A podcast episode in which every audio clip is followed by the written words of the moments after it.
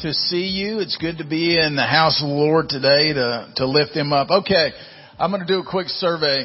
How many of you spend your extra hour sleeping? Okay. How many of you spend the extra hour to stay awake? Uh, okay. A few of you. Uh, that, that, uh, as a personality profile inventory, Stephanie, I just figured that out. All right. Quick. Ah, I tell you, you know, last night was Halloween night and, uh, many people didn't come out. We were fortunate to have a good group at our house. We kind of do a, a ministry thing at the house. We've been doing it for decades and so it was a good thing to, but when it was over, I, uh, I thought, gosh, can I trust my phone? Can I trust my watch to, cause which is connected to my phone? Can I trust those things to do the time? So I set, what did I do? I set my phone. I set my watch and I found an alarm clock in the other room that I take it in, old fashioned one. I knew I could control that one. So I set all three of them, woke up before any of them went off. And so they did me exactly no good. But, uh, that's uh, that's just kind of the way I'm wired. Uh, I wanted to be here today because if I wouldn't be here, uh, Brett or Alan would have to step in and, and pick it up. Uh, if you have your Bibles, I want you to turn to Genesis 41. We're uh, we're looking at the life of Joseph in the Old Testament, and let me remind you why we're doing this. We're calling it test of character. 2020 has been uh, a test of character for all of us. I mean, we we have uh, been going through this year. Nothing. I mean, we're coming up on Thanksgiving, and as Alan said, and and uh, we're not able to do our family meal here this year, and uh, so it's just you know there's some frustrations. But but uh, I was driving in my car yesterday, and the Spirit 105 already had Christmas songs on, so I said, okay, here we go. Uh, so Christmas has been bumped back into October now. And uh, of course, Lowe's and Walmart knew that already, but uh, we're just catching up. But uh, we've been looking at this test of character. We've been looking at how God is building us um, for a certain purpose, and God has been doing that in the life of Joseph, and, and we've been looking at that. But in, in um, Genesis chapter 41 is where we're going to be in just a moment. But let me give you a, a thought as we get into this. In, in uh, 1983 to 1987, a television show uh, took place in the United States, which introduced us to four uh, characters that we fell in love with: Hannibal, Face, Murdock, and B.A., which is known as A Team. Uh, Jason, were you alive in, in? Okay, okay, okay. Um, but the A team, we were introduced to the A team. Now, for you that weren't alive, let me let me kind of fill you in a little bit. Is that um, every show, every episode would have an enemy or a situation that would take special skills to overcome, and the, thus the A team were called in, right? And uh, they were called in because of their special abilities. And at some point in the show, though, you may, may remember, is the A team looked doomed. It looks like the situation of the enemy was going to take over, and the A team was not going to be able to fix it, or BA would have to fly in an airplane. You remember that uh, situation? But then the tables would turn and some strategy would be implemented to put forth that would conquer the situation or the enemy. And the, in the end, the A team would be triumphant and save the world, right? And Hannibal Smith would, uh, somewhere towards the end of the show, would light his cigar and he would say this, I love it when a plan, I love it when a plan comes together. That became a line in our culture and I love it when a plan comes together. Well, if you've been keeping up with the life of Joseph, you would be wondering, as he probably was, is there a plan? He was sold by his brothers into slavery at the age of 17. He was at Potiphar's wife and he was uh, falsely accused uh, by Potiphar's wife. Thus he was put in prison. He was forgotten by the um, cupbearer that uh, Brett shared with us last week. And so he's been in this situation and you're thinking, is there a plan? Well, just like the A team would find itself on doomsday, which Joseph may have found himself, there was a bigger plan and that plan was going to come together. And so in Genesis chapter 41, we're going to pick it up today and we're going to cover a lot of scriptures. So I'm going to ask you to stick with me and I'm going to kind of give each passage that I'm going to cover a, a title.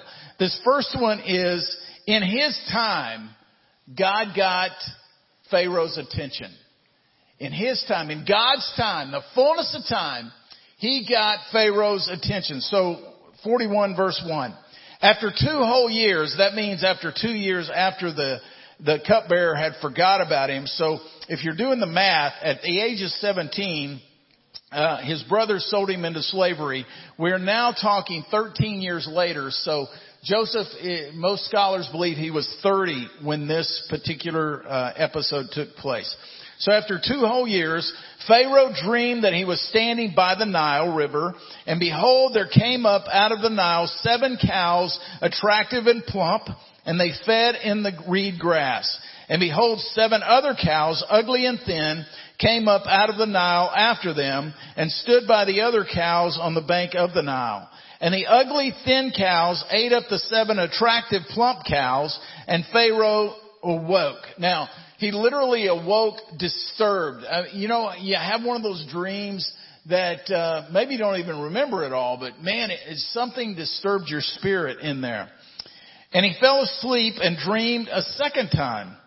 And behold, seven ears of grain, plump and good, were growing on one stalk, and behold, after them sprouted seven ears, thin and blighted by the east wind, and the thin ears swallowed up the seven plump full ears, and Pharaoh awoke, and behold, it was a dream. If you're keeping score, there was, that was the fifth behold in eight verses.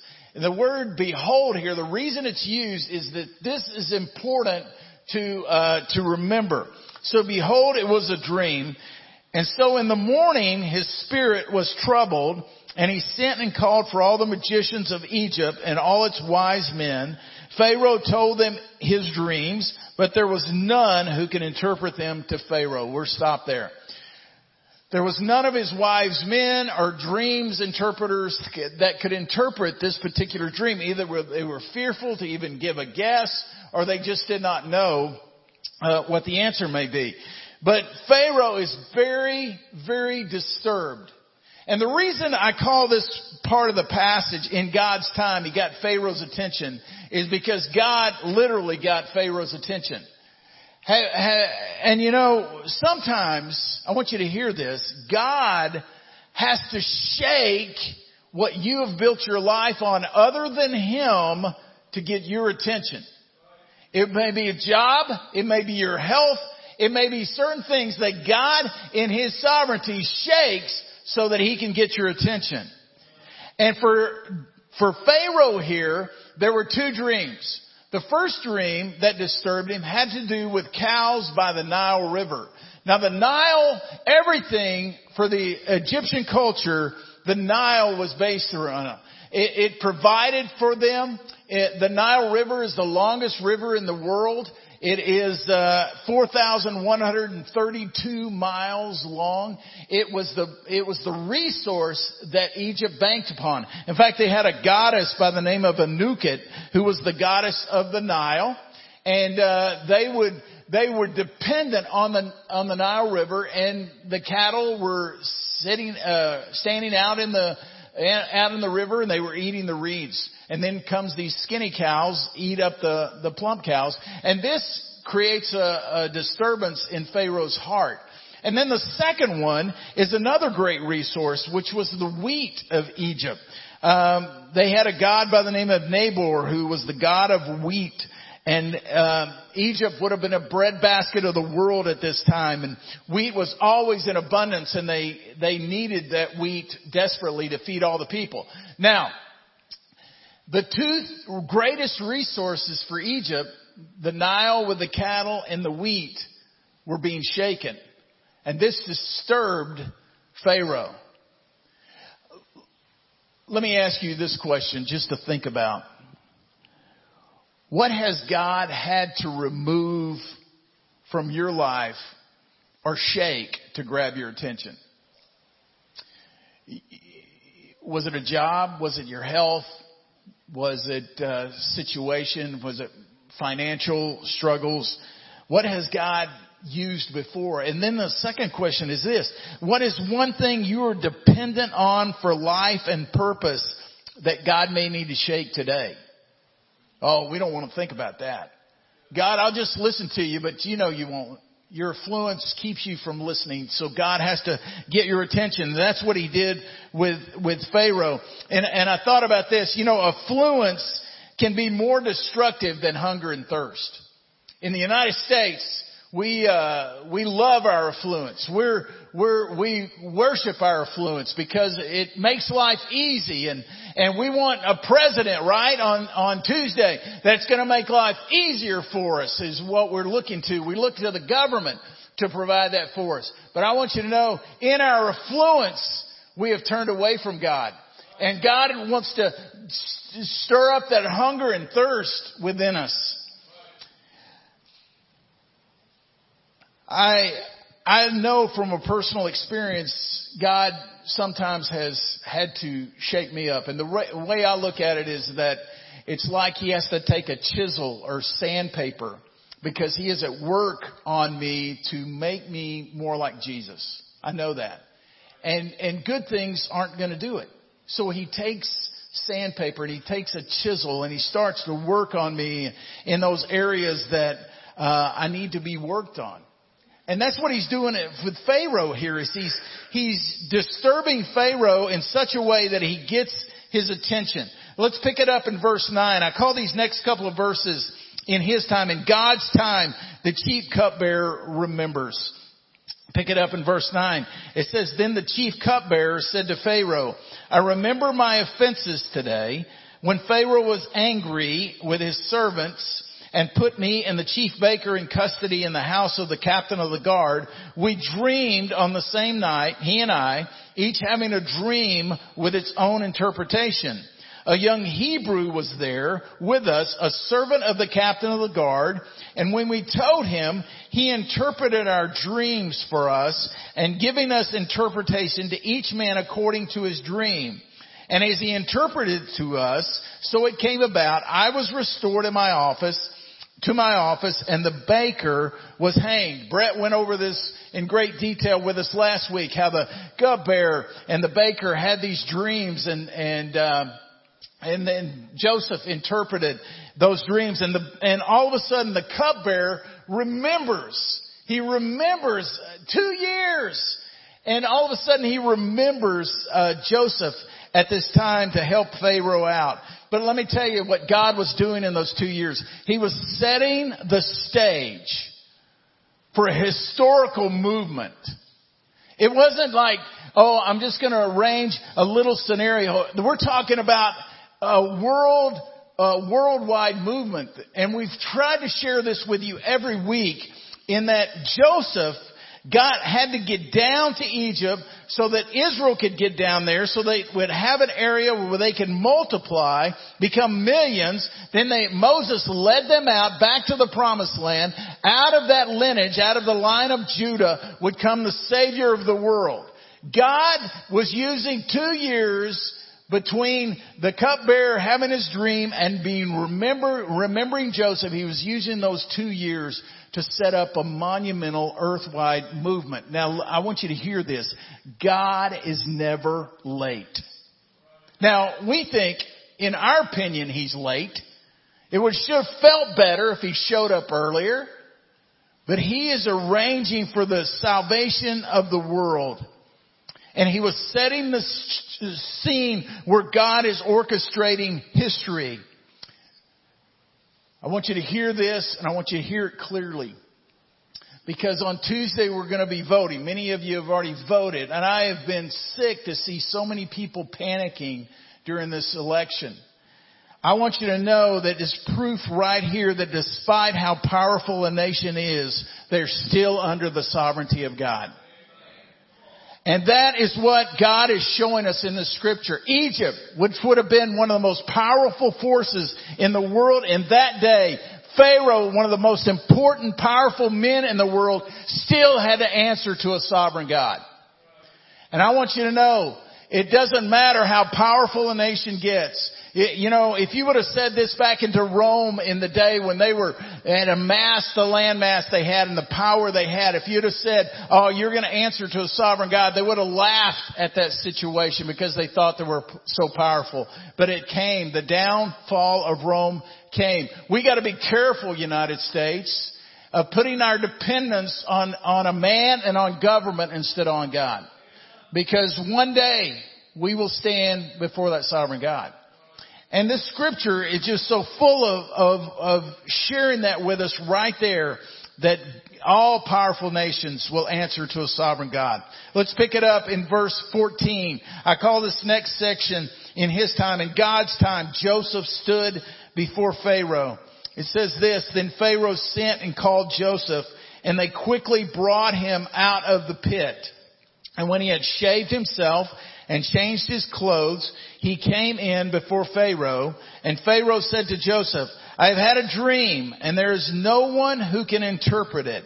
I have heard it said of you that when you hear a dream, you can interpret it. And Joseph answered Pharaoh, it is not in me. God will give Pharaoh a favorable answer. I love that. It's, it's not in me. He's not going to take credit. It's God who will give the answer. Verse 17.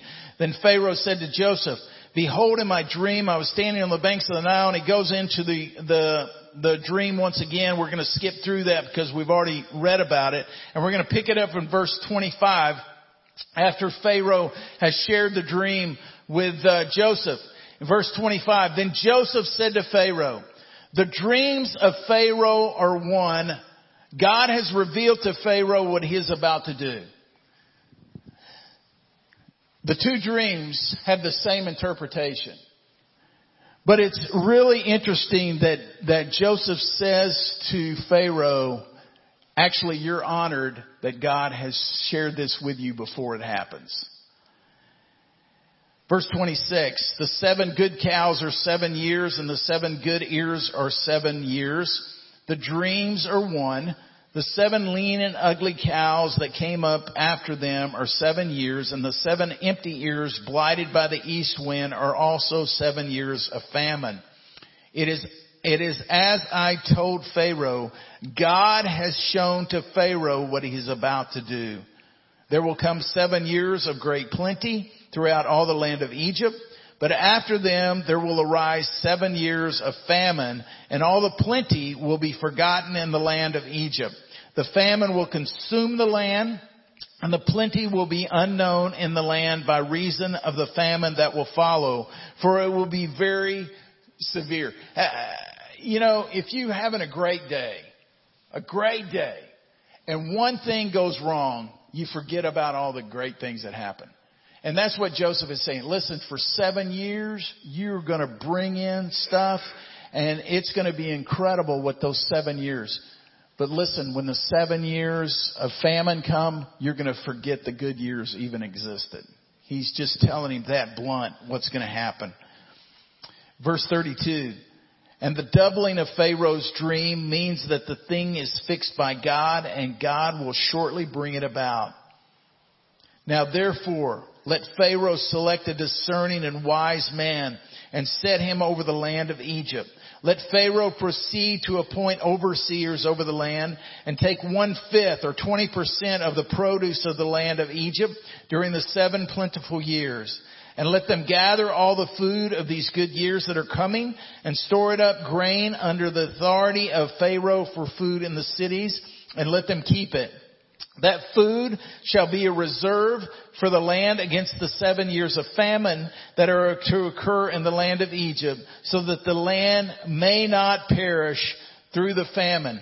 Um, in his time, in God's time, he raised up Joseph to now stand before Pharaoh.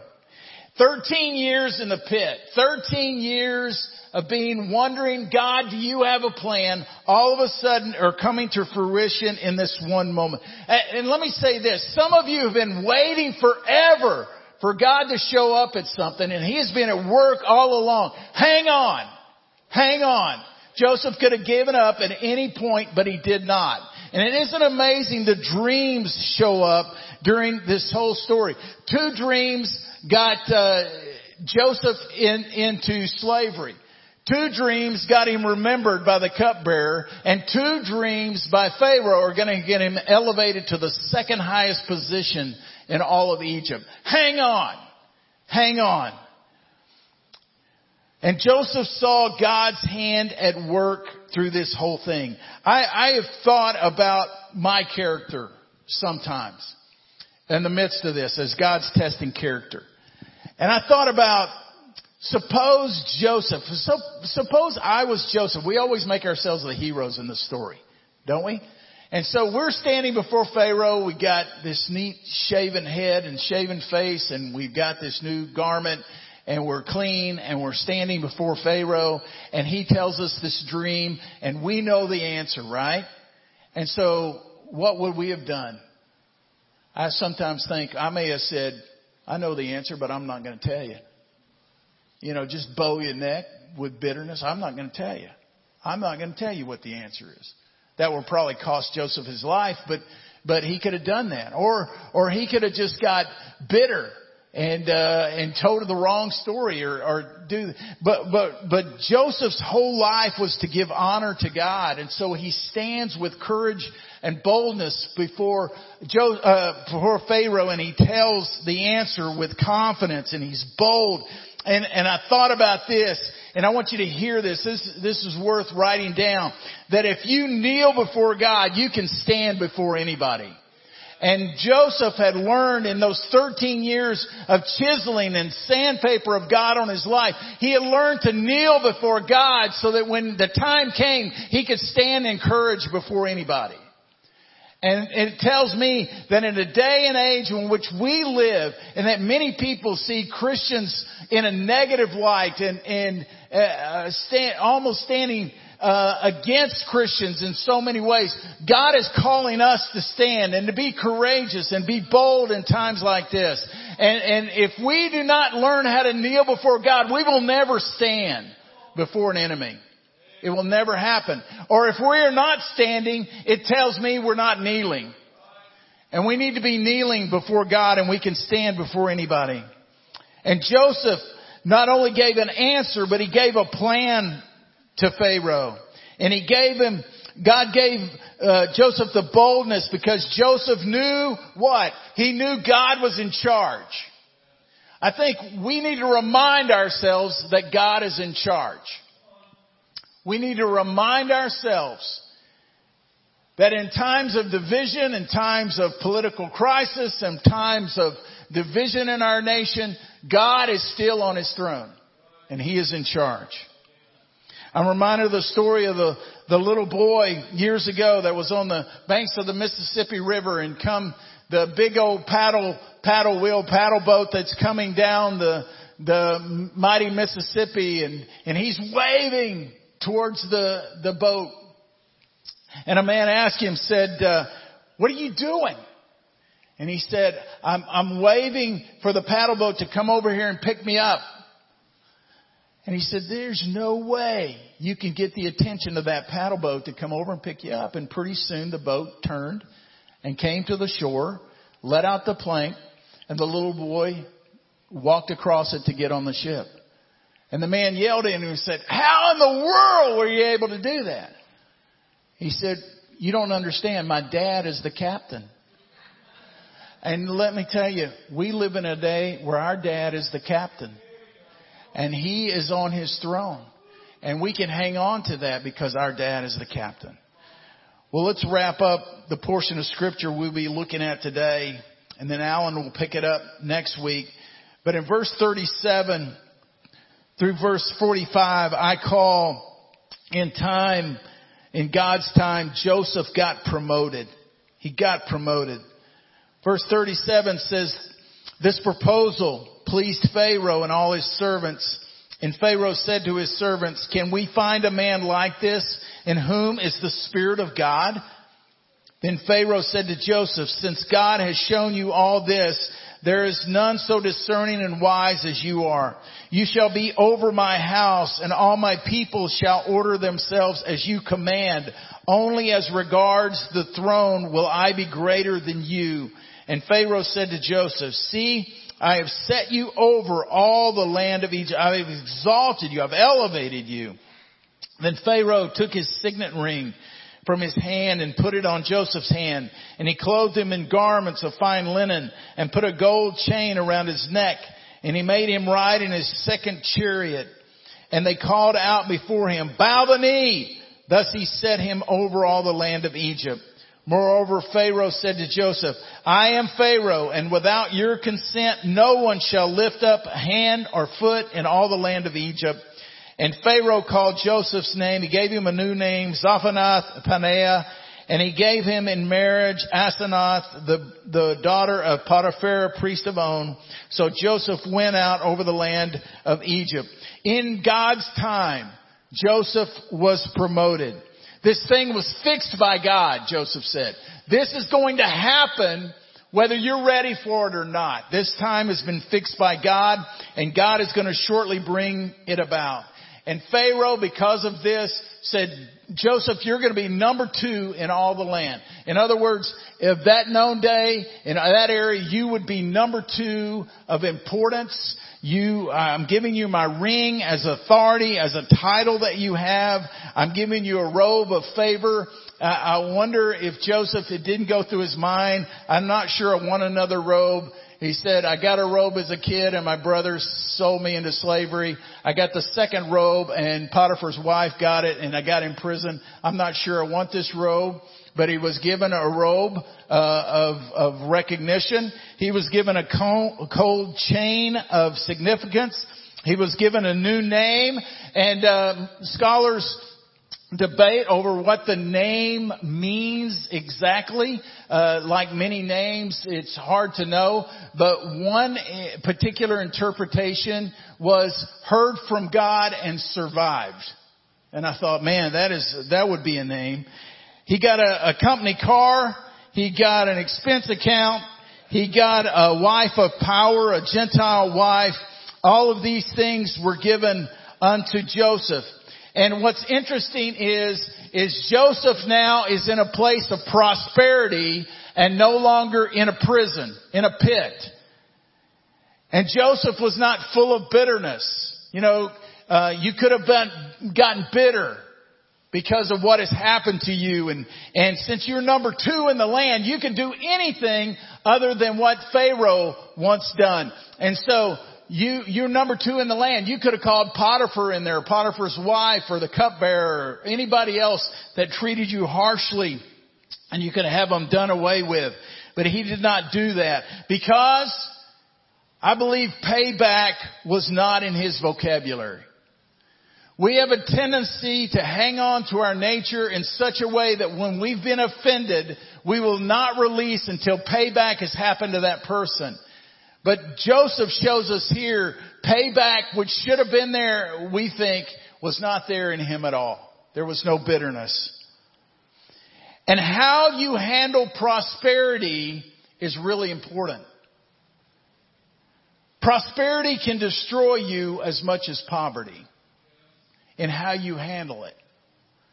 And Joseph handled it correctly. In fact, he handled it in such a way that Pharaoh said of Joseph, the Spirit of God is upon him.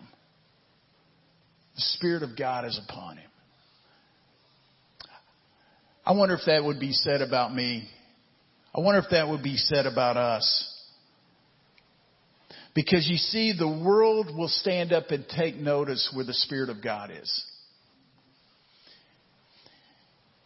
And it scares me that is there enough in my life that shows the Spirit of God that people would take notice? You know, Jesus himself said, he said, uh, you are the salt of the earth.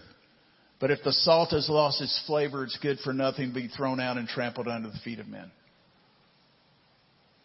It scares me sometimes in our country that our affluence has, has lulled us to sleep spiritually and I wonder if the world, a lost world, looks at us anymore and doesn't ask questions at all. I was um, uh, walking the other day, walking the dog, and um, uh, came by one of the houses that um, they had scarecrows out in the, the yard. They weren't scary. They were decorative for Thanksgiving and this kind of thing. They were all out there. And I had this thought come into my head and uh, let me, let me unpack it a little bit. It said, uh, basically I was thinking to myself, am I a scarecrow Christian?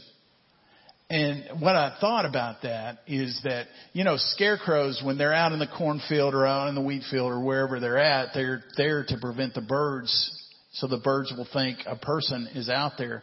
But that scarecrow, after so long, is ineffective. It's not moving. The the birds will just come in and take over. They they don't fear the scarecrow at all. And I wonder sometimes if my walk with Jesus Christ is that there was a time when the enemy took notice and people said, oh, the Spirit of God is on him. But I wonder if, if because of my lack of movement and my lack of growth and my lack of things happening in my life, if the birds have just settled in and Satan doesn't even tremble. We've got to be careful. That's why I'm praying for brokenness and repentance in the church and in our nation so bad. We've got to be the real deal. We've got to, we can't be counterfeits. We can't mimic something. We can't live a particular lifestyle and think that the world is going to take notice. Yes, we live a positive lifestyle, but why? Is so we can give glory to God.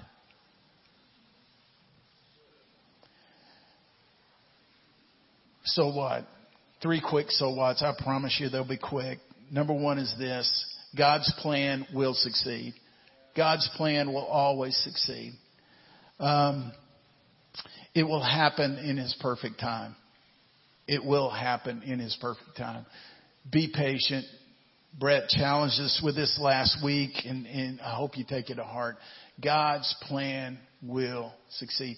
I mean, I think about how God has orchestrated everything. You see, from Genesis to Revelation, we see God's plan unfolding throughout all of the scriptures.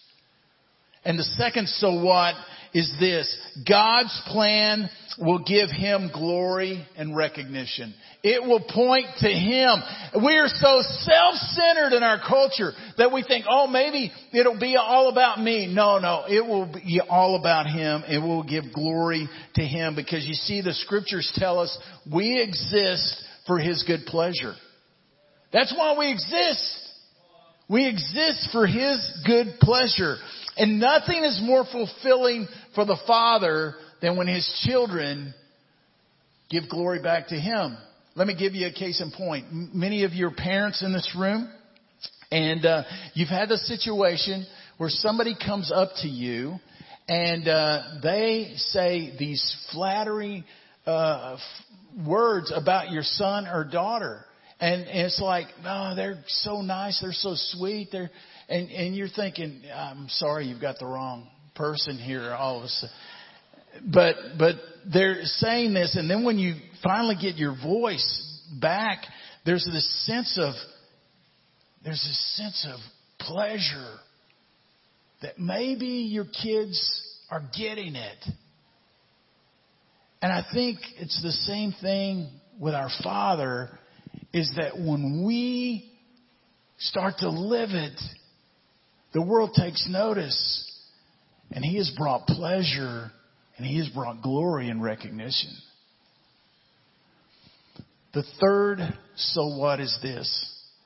God's plan always produces deliverance and salvation. His plan always produces deliverance and salvation. I mentioned the scriptures.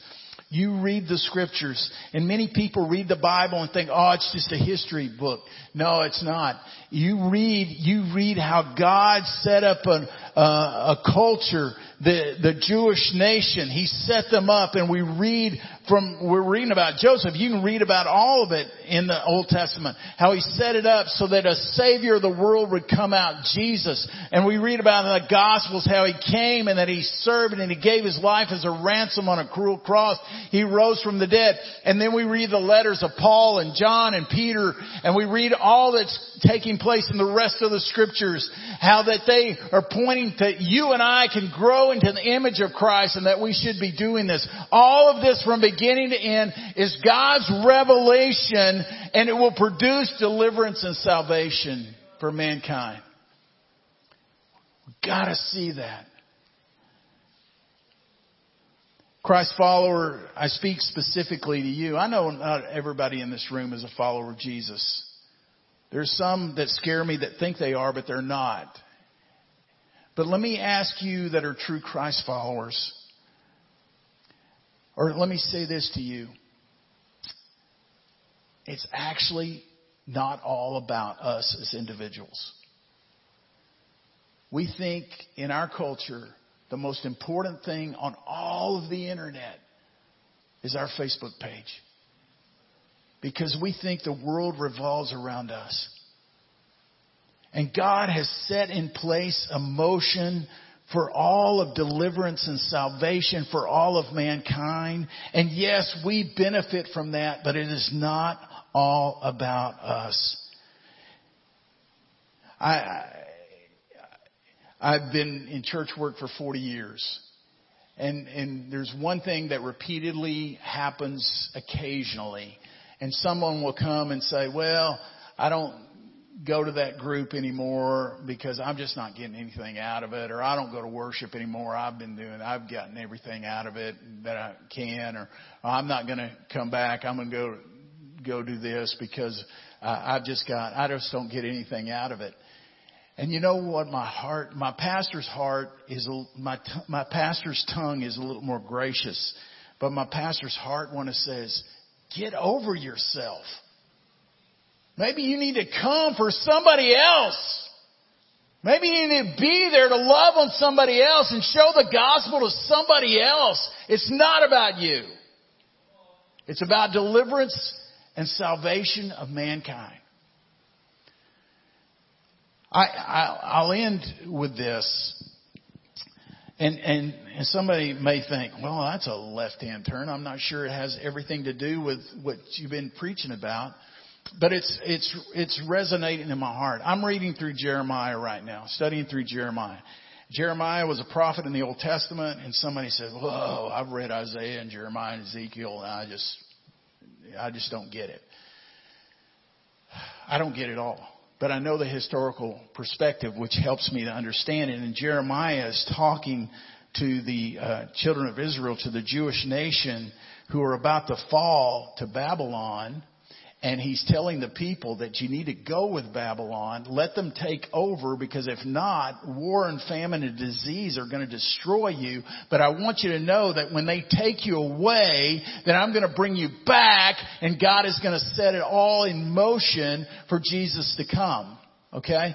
And, and uh, that's all of Jeremiah in a nutshell. And then he cries. And, and so the, the, you can just get all of Jeremiah. You got it.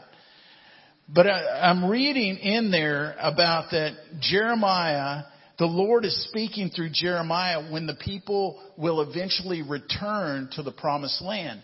And uh, what what he's saying to them, he's saying this is how God is going to take care of them. And then in Jeremiah 31:21, he said something, and, and you know, I'm reading through this not as depthly as I need to, and, and all of a sudden God grabbed my heart, and it said this basically. It says, "And your princes, God is speaking through Jeremiah. He says, "Your princes, I am going to invite into my presence. Could who would come into the presence unless they've been invited?" And all of a sudden uh, that struck me, and let me tell you why it struck me. We are so flippant with God. And, and what God is saying here is I'm inviting this person into my presence because who would want to come into the presence of a holy God unless God himself has invited them to come? And that, I, I believe that's what God is doing for us today. He is saying, listen, I'm inviting you to come into my presence. Come on into my presence. That's where we need to go. I am so grateful for the nation I live in. I'm so grateful for the freedoms I have. I'm so grateful that we can disagree on things. But I, I'm sold on this, that God is saying, I'm inviting you to come. And today He is inviting us to come. I believe this. And I believe that our country needs this. I want you to bow with me as Brett comes.